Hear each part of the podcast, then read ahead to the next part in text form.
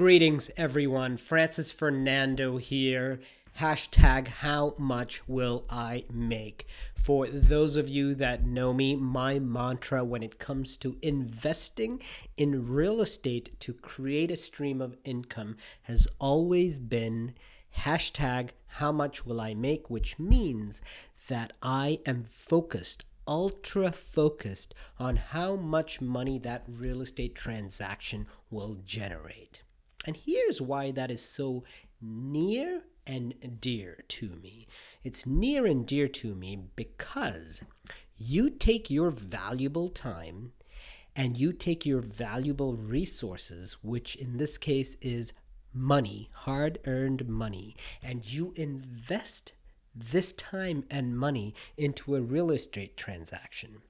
And if that real estate transaction is not going to deliver positive results for you, positive, measurable results for you, then my question is why do we do it? So that is my mantra. Today, I am super excited to be doing an episode called Real Estate, the Four Cycles in Real Estate Investing. Again, the four cycles in real estate investing. So, I'll start off by saying that in real estate, people always tend to have this phrase known as real estate market. What is the health of the market? Francis, is it a good market to get into real estate? Is it a good time to get into real estate, into the real estate market? What is the real estate market doing? The problem and the issue I have with the phrase real estate market is that the real estate market just represents a segment of the overall real estate market. So let me explain further. Quick example is there is a condo market there is a single family home market. There is the institutional real estate market. There is the real estate investment trust market. There is the commercial real estate market. There's the multifamily market. There is the large apartment complex market. So there's many different segments of real estate as it pertains to the word market. One of those market segments could be doing extremely well, while the other market could be doing eh, mediocre. So, in other words, the word real estate market is very segmented and it's not really a good representation of the overall market as it pertains to an investor right? An investor wants to know what is the general health. If you think about the human body, right? Let, let's attribute it to the human body. The human body has an overall health. I could be overall healthy. And as a an individual that wants to measure my own health because that is an important factor of my life. I am a yogi and I look for the overall holistic wealth and health of my body, right? That's mindset, that's my physical body, and that's my uh, spiritual component. That's how I look at it. If I am whole in that sense, then even if I have issues with certain you know pieces parts of my physical infrastructure i have a foot that hurts or i have a knee pain it is really not a representation of my holistic health, if that makes sense. So, holistic health is very similar to a real estate cycle. A real estate, the real estate market, which is a segment, is a component of my body which may or may not be doing well. I hope that was able to sort of illustrate the difference between the real estate market versus the real estate cycle. So let's jump right into the real estate cycle because that's really what is important from a uh, real estate investor standpoint. So the real estate cycle is broken up into four components, and those four components are recovery, expansion, hypersupply, and recession. And I've created this little infographic for you And this infographic will go through the different components again recovery, expansion, hypersupply, and recession. And at any given time in the real estate market, we are somewhere, or real estate cycle, I should say, we are somewhere in one of these four cycles. Again, recovery, expansion, hypersupply, and recession. We are somewhere in between one of those four cycles. And so, for a real estate investor, any one of those cycles has opportunities, but they each have a different strategy and a different way to approach it, a different way to negotiate. And we're going to go through each one of those phases of the real estate cycle in a moment, one by one. So, the first I would like to cover is recovery, right? The recovery of the market, right? The recovery is shortly after a recession, the market is on an uptick. And there are certain market conditions that are going to be representative representative of that market indicating there's an uptick. This is probably one of the two, there are two cycles that are really, really strong for real estate investors to pick up value based properties. Recovery is one of those that the market is on the uptick. The general public is not aware of this uptick. But the real estate investor should be astute enough to know that there is a change in economic conditions, and therefore their mind should be prepared, their powder should be dry, because this is a buying opportunity. So, here are some of the conditions of a recovery. A recovery would indicate that there is low but increasing unemployment. So unemployment is low, but it is increasing.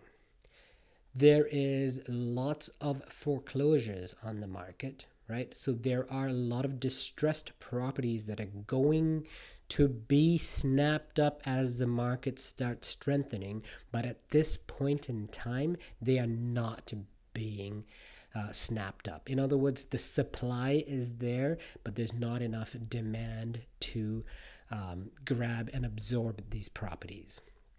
There's general fear in the market. People are just talking about the market not doing so well, the um, the uh, overall confidence as it pertains to real estate is not there, and also the prices are low. This is uh, the point where real estate investors should start thinking hey, prices are low. Is it going to get any lower? And we never know. We never know what the rock bottom is, but we know we're in a recovery phase. Again, unemployment is probably one of the greatest indicators here. You know, unemployment being low. However, you start seeing a recovery. You start seeing jobs starting to uh, return. You start seeing employment numbers get better. Better. So that is recovery. That's the recovery phase. The next phase is called the expansion phase. The expansion phase is where you start seeing the job market rebound. There is a pretty strong job market that is just picking up. You know employees are starting starting to hire. You can look at some of the market economics and it is showing positive gain and then from a uh, this is sort of a negative but from a um, from an, a distressed real estate standpoint right? A, a good measure of distressed real estate is reo and foreclosures. And just to give you the definition of the two reo is defined as real estate owned or in other words it's a bank owned property the bank is actually the seller. The bank has gone through the foreclosure process and the bank is now listing this property up for sale. A foreclosure is a little bit before an REO. A foreclosure is where there still is an owner, but the bank is actually foreclosing on the property. So you see the volume of foreclosures and REO assets, also known as distressed real estate, you start seeing those volume go down. In other words, the expansion phase has created confidence in the market. the investors are back, and even the general consumers, or what I call the new investors, are back, and they're starting to snap up these properties. So the supply is starting to um, get uh, chewed up by the increasing demand at this phase. Um, at this stage, you start seeing sort of confidence back in the market. People are starting to talk about real estate, and prices are on the rise. So it's still a good time, but prices are definitely on the rise. So that is the expansion phase. Now, this is the phase where we start getting a little concerned as real estate investors. It's called the hyper supply. Hyper supply is when everything is good, strong employment num- employment numbers. Employers are begging for employees. It, it's an employee market. You know, employees are jumping ship. Their pay scales are high uh, people are taking vacations. I mean, it's generally a great, great, great market. Supply is less than or equal to demand. In other words, demand is great. Every single property, be it a traditional property, be it distressed real estate, it's getting snapped up.